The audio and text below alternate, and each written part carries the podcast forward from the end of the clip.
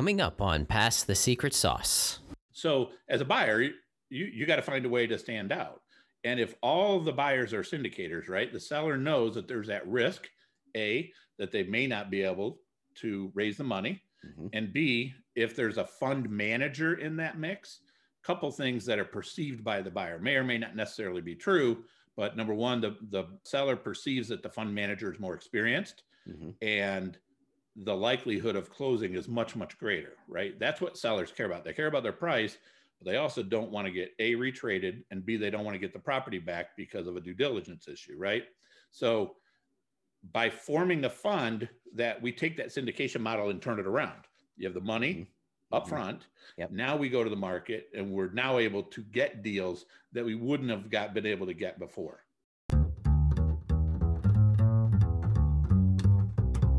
Welcome to the show. I'm Matt Shields. On Pass the Secret Sauce, we unscramble the life stories, skills, and secrets from the most wicked smart minds and interesting people to uncover their experience and recipes for success that will help you get an edge on your own life. My goal is to help you rein in on the chaos that life throws at us by learning from other high achievers. If you're new to the show, we have episodes with founders, CEOs, investors, and leaders.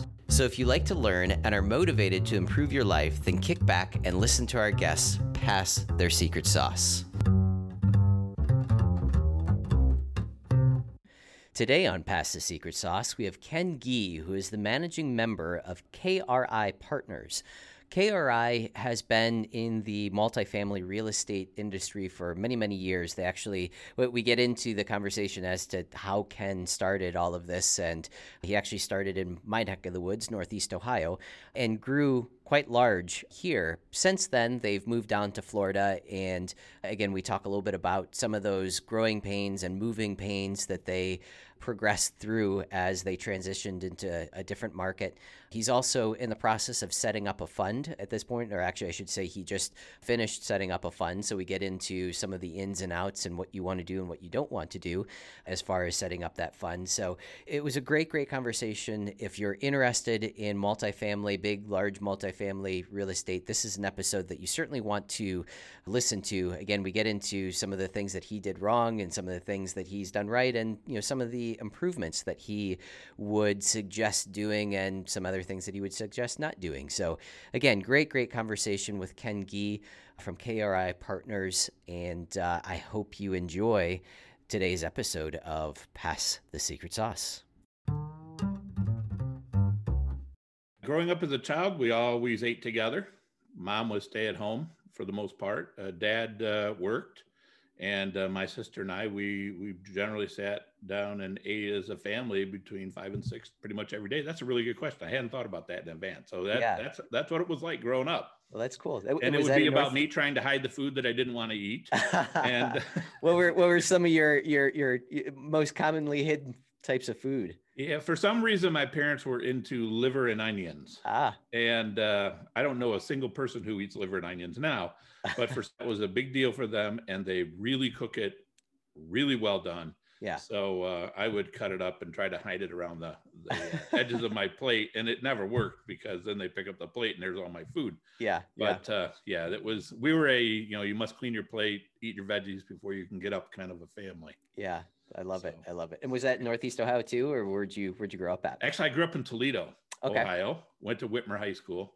Uh, so yeah, if you don't know Whitmer High School, it's a five thousand uh, student school. So okay. it's a big school. Okay. But yeah, lived in the same house the whole time I was growing up. Very cool. Very cool. And now, did you did you have any entrepreneurial tendencies or anything like that when you were growing up? Were you slinging candy, or did you have any other you know sort of businesses that you started early on? Yeah, interestingly, uh, you know, the advice from my parents at the time was uh, go to school, get an education, get a corporate job, you'll be set for life. Mm-hmm. Of course, they didn't understand how the world was going to change. And so I did. Uh, after they passed, that was my path. Mm-hmm. And uh, so I got my degree from Toledo, my first degree, and then came to Cleveland as a, as a banker. But growing up, my exposure to real estate actually, when I was 14, I got my first job in real estate it was my mother's boss who was developing some apartments in the west uh, western Toledo, and uh, they needed someone to rock hound and then take the okay. rocks and wheelbarrow them over. Well, at the age of 14, I don't know if you've ever rock hounded Yeah. a 250 unit apartment complex, but it is an enormous amount of work. Yeah. And so that's that was my exposure to real estate. And I always knew that that she worked for him when she was working and they he had done quite well. That was really my exposure. I didn't have much more exposure than that to real estate. But yeah, that's uh, that that's how I grew up and and that was my focus, which has since changed. So obviously when I came to Cleveland, I sort of realized that real estate is where I needed to be because for a while I was a banker, then I was a CPA, and I just seemed to be working really hard. hmm And uh, there were a lot of people in charge of how much I made, how successful I was going to be. There's a lot of people that really controlled my life, and I just felt like that's not really what I wanted. So Yeah, yeah. So, so how did you how did you get started? Because you guys are doing you know phenomenal things today, and we'll get into that in a little bit. But how did you how did you start off into real estate? Yeah, interestingly, my very first building was a, a 28 unit building at Shaker Square. hmm Uh, At the time, it was called Southmoreland Apartments. Mhm. And uh, I was uh, working at Deloitte at the time and did it sort you know, quote on the side. Uh, oddly enough, everybody in Cleveland knows who Doug Price is and K and D. I bought that building from him. And interestingly, seven years prior, it was the first quote unquote big building he had ever owned. Okay. So it was my first building as well. Now, certainly Doug has grown considerably since then, and uh, our companies are nothing alike. But uh, that's just interesting. If if you're a history, if you know the history of Cleveland, you know that Doug always played a role in that. So I, we bought that building, and uh, it's an interesting story. You know, I thought that all we had to do was buy the property and then sell it in a few years and make money. I didn't fully understand how to make money. hmm And there was a wonderful woman from Shaker Heights in their pro integrative housing service that uh, I don't remember how I met her, but she she convinced me. She said, "Ken, if you build it, they will come." And at the time, she had convinced me to put five thousand dollars into a unit at this property hmm and to make it nice. And at the time, putting five thousand dollars out was, I mean, it was really stressful. Yeah. But I did it, and our rent went from four ninety nine to five ninety nine. The quality of the applications were so much better. hmm And since then, you know, I owe that turn in our in my career, so to speak, uh, to that woman, to a wonderful woman. And uh, then we just continued to repeat that process. hmm hmm And and you obviously so you grew in Cleveland, uh, and then you made the leap down south down to uh, down to Florida, correct? I did. Yep. About 10, 10 or 15 years ago, I started. Uh, I'm a slow, deliberate person. So Mhm. I, you know, I just, I knew Florida was growing. I knew I loved Florida. Uh, most people do. So I wanted to go and start to understand the market. I knew from my experiences in Cleveland that you really got to understand what's going on and that details matter in this business. If not, you really get, you'll get killed. So I started going down, looking at properties, you know, underwriting them all the way as if I were buying them and just started learning as much as I could back uh, about 10, about 15 years ago, my first Yeah. trip down. And and what um what city did you end up getting your first your first property in, and how large good, was it? Good question. Clearwater was uh, the first deal. Actually, uh, as it turns out, I did a, case study. It's out on YouTube uh, about uh, that property that we we bought. We bought it two and a half years later, sold it. We did a value add a business plan, just like uh, we normally do. And I think uh, our annual rate of return was over 30% Wow. uh, on that deal. So, you know, that was the first. Then we bought in the Orlando area. Then we bought in the Jacksonville area. And, you know, we just continue to grow. Yeah. And what what was it like when you you obviously had your your established business set up in Northeast Ohio in the Cleveland area. What was it like when you first went down to Florida? I mean, were you bringing crews down there or did you find local contractors to work with? What what what was that I guess I- guess you could almost consider it another upstart. What what did that look like when you when you started another another city? Yeah, good good question. So the first comment I'll make about that is, you know, it's odd to just get off a plane. I tell this to my kids all the time. You walk off the plane and and you got to figure it out from Mhm. scratch. There's nobody, you know, in a new city that's going to hold your hand and walk you through it. So we spent. That's why we were so slow and deliberate. When we finally did find a property that would like to, we put offers, all kinds of offers in, and Mhm. you know, it just takes time till you understand. And and in a competitive market, getting a getting a seller to award you the deal Yeah. that that's a big deal in, in markets like Florida. So when we got our first property, I knew how we wanted to manage it. Problem is the lenders wouldn't allow us to just go in and, you know, the moral of the big recession was out of state buyer buying a property Yeah. and not running it well, right? So they Yeah. forced us to have a management company in place, a third party manager. Mhm. And uh, so we did. We made a special deal with them that basically they would allow, they would be the manager really in name only. We used our Mhm. systems. I was in charge. You know, they let us be the manager, hmm but just you know basically ha- rent their name, so to speak. Yeah. Uh, and uh, that's how we got started. I love it. I love it. So that and and were you able to tap into their network of different contractors and whatnot? Were they helping you in that in that sense? Kind of, kind of. Yeah. I mean, it's, uh, it- you know, it's really not hard when you just do the necessary work to pick up the phone. They, Yeah. they did have some contractors in place, but you know, when you, uh, in Tampa, there's the Bay Area Apartment Association. In Orlando, they have an apartment association. Jacksonville is the same way.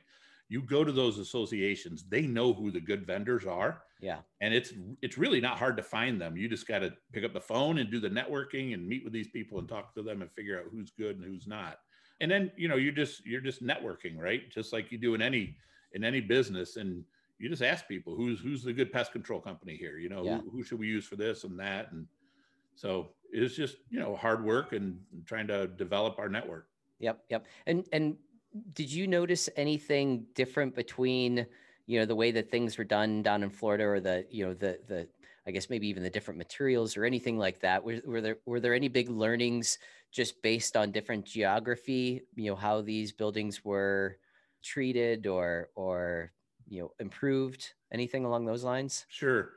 Generally, the housing stock in in the markets we're in in Florida is generally newer hmm than it is, say, in a Cleveland. There, it's hard to find a 1940, 1950, 1960 building. They're they're there, but there's far fewer of them than there are, say, in Cleveland. Right? A lot of people in Cleveland would say if it was built in the 70s, it's relatively new. Yeah, In most of the markets in Florida, they would say that that's relatively old old. yeah. vintage because what happens is when you're in a growth market like that rents are moving so quickly that when you have a situation where the property is just outdated and functionally obsolete they just knock it down and start over Mhm. and they're able to get the rents that they need to in order to, to be able to make that process financially viable Mhm. so It- that's the biggest thing that i noticed was different Have you have you ever taken that approach where you bought a building just to knock it down? Have you? we, have, you we have not no Yeah.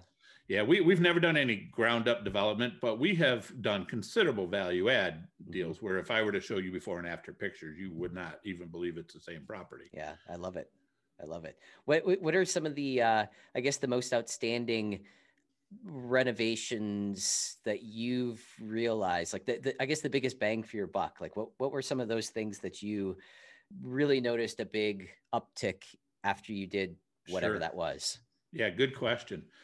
So when I approach a renovate, it, it actually it become it becomes fun because when you're when you take a property and you you have this vision that you think you can really take it to the next level, you get to use the creative side of your brain, right? I'm a CPA by background, so it's a little bit of a stretch sometimes to think that I would have a creative side, but but it's fun. So what we focus on, we always do our renovations from the outside in, Mm-hmm. right? It's Curb because of curb appeal, right? Curb Yep. appeal matters, but we pay a lot of attention to the amenity package Mhm. because people they they love not people love to have the ability to bring their family to the pool. Mhm. Mom can work out, dad can watch a football game on the outdoor TV while the kids are swimming and at the playground.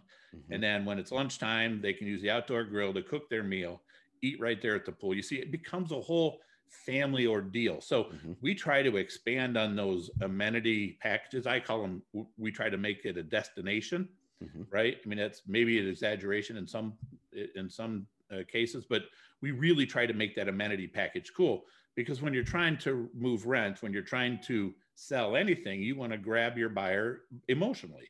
You Mhm. want them to fall in love with what you've done there. So that's the most fun that we have. And we've been really successful being able to do that. Even with properties as small as 75 to 90 units, you know, with pool, outdoor kitchen, outdoor TV, you know, lovely pool furniture, playground, volleyball, basketball court, all that kind of stuff. Even those small properties are huge because Yeah. now people can actually use them and and you know they don't need to go have a membership at the fitness center. They don't, you know, all the stuff that they need are right there. Yeah, yeah. No, that's great. That's great.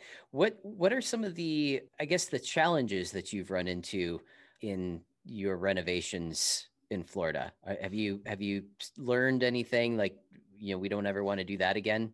Any anything along those lines? Yeah, probably our biggest challenge in Florida is finding people to do the work. Mm-hmm. Even now, as we record this, we're in the middle of a pandemic, supposedly high unemployment. But I will tell you that finding people to get the work done is really, really a challenge. Vertus Technology is a custom business software solution provider. Are you tired of manual entry into an old system that creates more work than it helps? Does your company suffer from constant pain and frustration around its business processes? Do you spend a lot of time and money trying to hunt information down or figure out what is happening in your business? Vertus Technology can help solve all of this. We evaluate your current processes and then create custom software or mobile apps to automate and streamline your business process, eliminating a lot of those pains and frustrations. Unlike other systems, our goal is to digitize your current processes and systems so that your staff's learning curve is very small. If you're ready to take your business operations to the next level, give Vertus Technology a call today. It, yeah. it really is. That's our probably our biggest challenge is there any renovation that I've done that I wouldn't do? I will tell you that we've seen some of our clients. We do third party management as well, mm-hmm. and I'd always, you know, I don't always get the say so in terms of what renovations are done at their properties. Right, it's their property; they should be allowed to do what they want. Yeah. But I'll see some clients will start to do. They'll renovate from the inside out, mm-hmm. Mm-hmm. and they want to have a beautiful place for their their residents to live. The problem is that when you're trying to lease a property, I have to be able to get that prospect into behind that locked front door. Yeah, yeah. So if the outside doesn't get it done, then I can't even get them to the front door. So I've seen some people do that. I don't think there's ever really I'm trying to think of an amenity that I just wish I would have never done, and it's not. I, I can't say that there's one that I've just dreaded. I mean, I, some probably have had marginal impact. Mm-hmm. I will tell you that the big thing in Florida for a long time was tennis courts and really? every single person is ripping out they're ripping out tennis yeah. courts left and right and it's because who wants to play tennis in 98 degree humid yeah. heat i mean you just can't do it you die yeah yeah no absolutely yeah we've we've looked at quite a few properties down south as well and we we always ask does anybody use the tennis courts and pretty well everybody says no so never yeah never yeah. Yep. They make wonderful dog parts. That's the one thing about Florida. I will tell you, I can't tell you how many times I go out to eat and there's people eating dinner with their dogs at, at their feet. Huh. Uh, it's yeah. a big deal. People yeah. love their dogs in Florida. Absolutely, absolutely. So, so we were talking a little bit before we we started recording here. You guys just set up a fund. Can you talk a little bit about you know the the purpose of the fund and how it's how it's you know going to benefit you moving forward? Sure. So most people that buy they do some level of syndication, mm-hmm. and in a syndication scenario, the the buyer goes out finds the property then he tries goes out and raises the money, right? And hopefully yeah. he's got a pipeline of investors, but there's, you know, the money comes second in most cases. Well, mm-hmm. when you're in a competitive market like Florida, for example, we're selling a property now. We're selling a couple, but we're selling one in particular that had 24 offers. Okay. So as a buyer, you you got to find a way to stand out. And if all the buyers are syndicators, right? The seller knows that there's that risk, A, that they may not be able to raise the money. Mm-hmm. And B, if there's a fund manager in that mix, a couple things that are perceived by the buyer may or may not necessarily be true. But number one, the, the seller perceives that the fund manager is more experienced mm-hmm. and the likelihood of closing is much, much greater, right? That's what sellers care about. They care about their price, but they also don't want to get A, retraded, and B, they don't want to get the property back because of a due diligence issue, right? So by forming a fund that we take that syndication model and turn it around. You have the money mm-hmm. up mm-hmm. front. Yep. Now we go to the market and we're now able to get deals that we wouldn't have got been able to get before. Or we would have had to pay up in order to get or find some way to get that seller to pick us over the other guys. Yep. Because and- there's so much upside, even in a competitive market, you can still do quite well absolutely so so when you when you're i guess looking for investors for the fund you're offering them a set a set return on their investment, correct? Like, so it's not like the typical syndication where, you know, on this deal we can do, you know, this kind of waterfall or this kind of, you know, uh, payout structure, preferred return, whatever it is. It's, you know, you're buying into the fund and this is this is the return, correct? No, actually, it's very similar. The waterfall structure, when we made the jump from syndications to funds, it was important to me that we do a couple of things. One, continue to buy the same product and implement the same business plan that we have for 20 years, mm-hmm. right? Because that's what you should do. Don't try something new yeah, with someone yeah. else's money. I'm not a fan of that.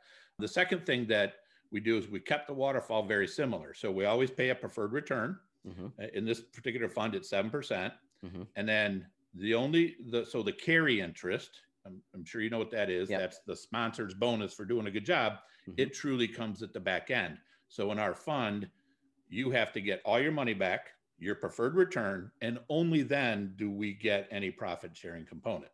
Okay. And of course, we invest right alongside you yep. Uh, in the fund as a as a member just like you are. Yep. And you know, we're you know, we're just like you in that fund. So the goal with the fund is to make sure that the sponsor doesn't get paid unless the fund does well. Yep. And and uh, and you're able to participate in that upside.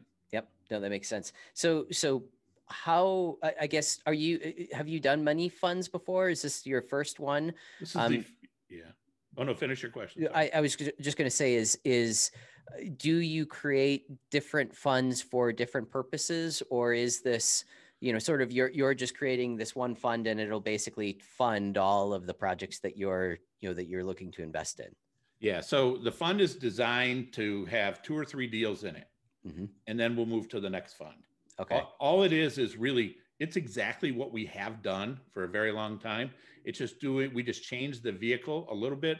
And the real reason we did it is to give us an opportunity to get the deals that we couldn't get before. Yeah. So we yeah. were historically we've delivered 20, 25, 30% plus annual returns.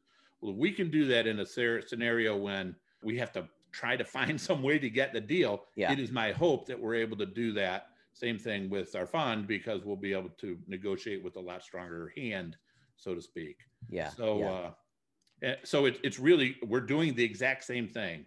It's just in a fund. Yeah. So our fund, you know, our minimum to close in this fund is 10 million. Our target's 15 to 20 million. But if I get 10, I'm happy. Yeah. We'll go invest that money and then go on to the next fund. Got it. And, and why do you why do you segment it out? Why couldn't you just run them all through the same fund? Is there a reason why you you would separate them like that in, into you know ten million dollar chunks or twenty million dollar chunks? Yeah. So what happens in the in the investor uh, in the in the world of raising money, and I'm sure you know this, not every investor that you'll ever have comes to you in the beginning. Mm-hmm. So mm-hmm. in a syndication, that's no big deal. You take it out to the market. The guys that guys or gals that want in it, they invest, and you're done, and you go on to the next deal. In the fund environment, if you have a fund that lasts a really long time and it, in the fund world it's called having a subsequent close mm-hmm. you can't you can do that. We generally don't want to do that because it's very hard for me to figure out how to make the second round investors equal in the same footing with the first round and vice versa. Because the first round guys got in there's a couple assets now in the fund. Here comes round two guys who are now going to get a piece of that first round but they get it with 2020 hindsight, right? That, yeah, in yeah. my world, I can't I can't square that, right? It yeah. doesn't seem fair. So that's why we don't intend to have subsequent closes. And that's why we'll do another fund because over time we'll have new people that want to invest with us. Yeah. And or existing that has more money and they'll turn money as we turn these deals, they'll want to continue to invest. So that's I why see. we're doing it that way. Yep, that makes sense. That makes sense. So what is the cost and and time process to setting up a fund? I mean, is that a, an expensive endeavor or? It, it is, yeah. It's not cheap. It's yeah, I would, I would imagine. There's a lot of lot of legal fees involved. It's yeah. it's mostly paper and documents and things like that, and, and a lot of my time just making sure that we really carefully research every. Uh, you know, a fund is really a, a, blank sheet of paper, right? You can do whatever you want with it, mm-hmm. and it's important that we, you know when we set this up. It took me about six months to set it up. We've been talking for a long time, and I wanted to make sure that you know we looked at every possible scenario, every possible concern mm-hmm. that an investor might have, and make sure that we addressed it in the term of the fund.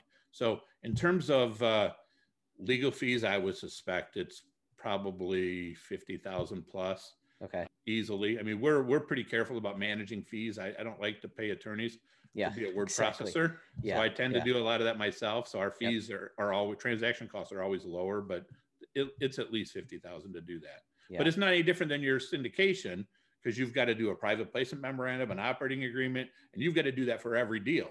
yeah. You see, I'm going to do it once.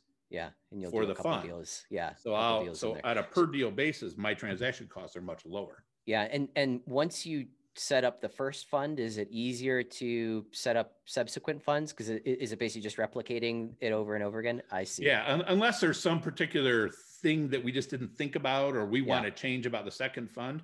Otherwise, yeah, I it's absolutely going to be change the name and move on. Oh, that's great. That's great. Yeah. So you do the work once, and then you can just keep keep reaping those words. That's that's fantastic. What so what are some of the things that you were so cautious about in this fund? Like, what were some of the things that were running through your mind that you've realized? You know, we want to make sure that this is covered, or the investors don't have to worry about this. What what were some of those things? Yeah, really good question. And it and a lot of it comes from my research and talking with investors. In funds, one of the things that investors sometimes get concerned about is the amount of time that they they make a commitment to your fund. Let's say they make, I don't know, $500,000 commitment to the fund. Well, that means that they've promised to send you $500,000 when you need it for Mhm. these deals. Mhm. And so the period in which I tie that money up is important to me. Yeah. Some funds maybe have three or four year, they're called investment periods. That's too long in my mind, right? I Mhm. don't, because you can't do anything else with that money. Because if I need it, I call it, you're obligated to send it to me. So Yeah. we make our commitment period very short. It's, it's 18 months after our first close. Mhm. That's an example of a term of the fund that we thought through very carefully because we want to make sure that we're fair Yeah. to the investors.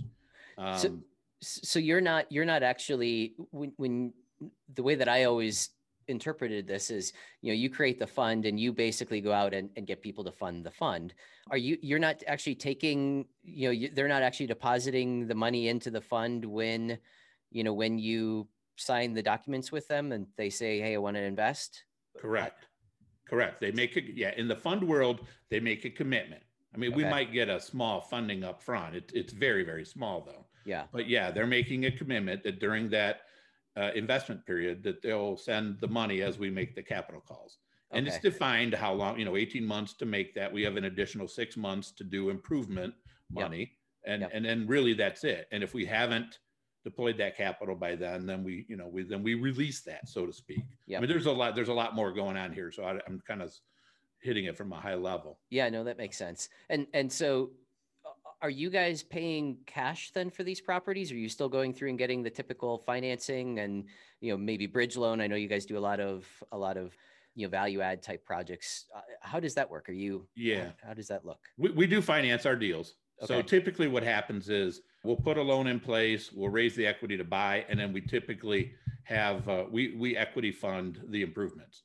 Okay. There's a lot of different ways to do this depending on the loan. A bridge loan will sometimes allow you to, to fund some of those improvements with their money. Yep. You know, when you're figuring out your capital stack, what it is, it's called your capital stack. I try to be really careful because over 23 years, I've seen a lot happen in this cycle. So we're Mhm. really careful to not put ourselves in situations where we need to refinance out a bridge loan, but we really can't because the market turned against us at that point in time. You know, we try to manage all that. So, you know, there's no cookie cutter way to approach this. And that's part of when you invest in our fund, you're you're investing in our experience to figure all that out. You know, I love on the smaller properties, I love this the Freddie small balance loan program. Mhm, I think it mhm. goes to seven and a half million, and you cannot find a cheaper loan with a lower prepayment penalty than that. That's Yeah. gives me tons of flexibility. That's an example of something that we might do. Got it. Got it. So you talked really briefly there about the the cycles, and obviously nobody can have a have a you know crystal ball. But with what we're going through today and the different, you know, I guess s- status of of the world today, what what do you feel the future looks like for multifamily? Here's why we do what we do. I can't find a better way to get a better risk return profile. Mhm, And I'll explain. When I talk about risk, these are apartments. People need a place to live. mhm, It's not a retail strip that the internet might put that all their customers out of business. mhm. It's not a medical facility that things might change, right? There's more and more at-home testing, so to speak. So there's it's very hard to significantly impact the apartment market. right? You got to have a place to live, and that is not going to change. Yeah. It's just not. So I like that safety, so to speak. I get a diversified income stream from lots of different people who work in lots of different places. So hopefully that's shored up. Now, on the return side, I can add value because the value of a property is really at, at this level is dependent on its income and its Mhm. ability to produce cash flow. Yeah. I can affect that cash flow by raising rents, managing expenses, doing all the things that we do when we do a value add program.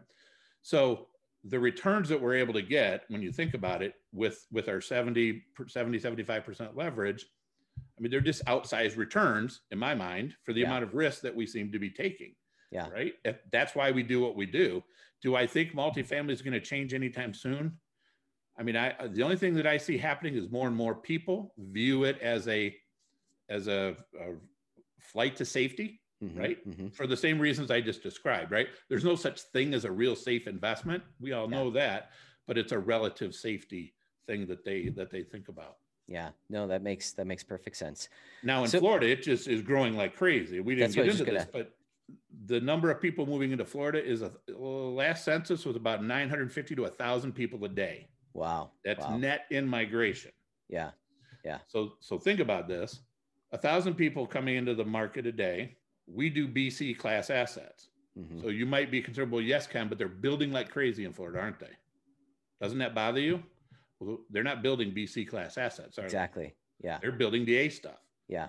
Those thousand people a day, do you think 900 of those people are extremely wealthy and can afford all that A stuff? Yeah. Probably Yep. not. Right. They're people looking for BC class assets.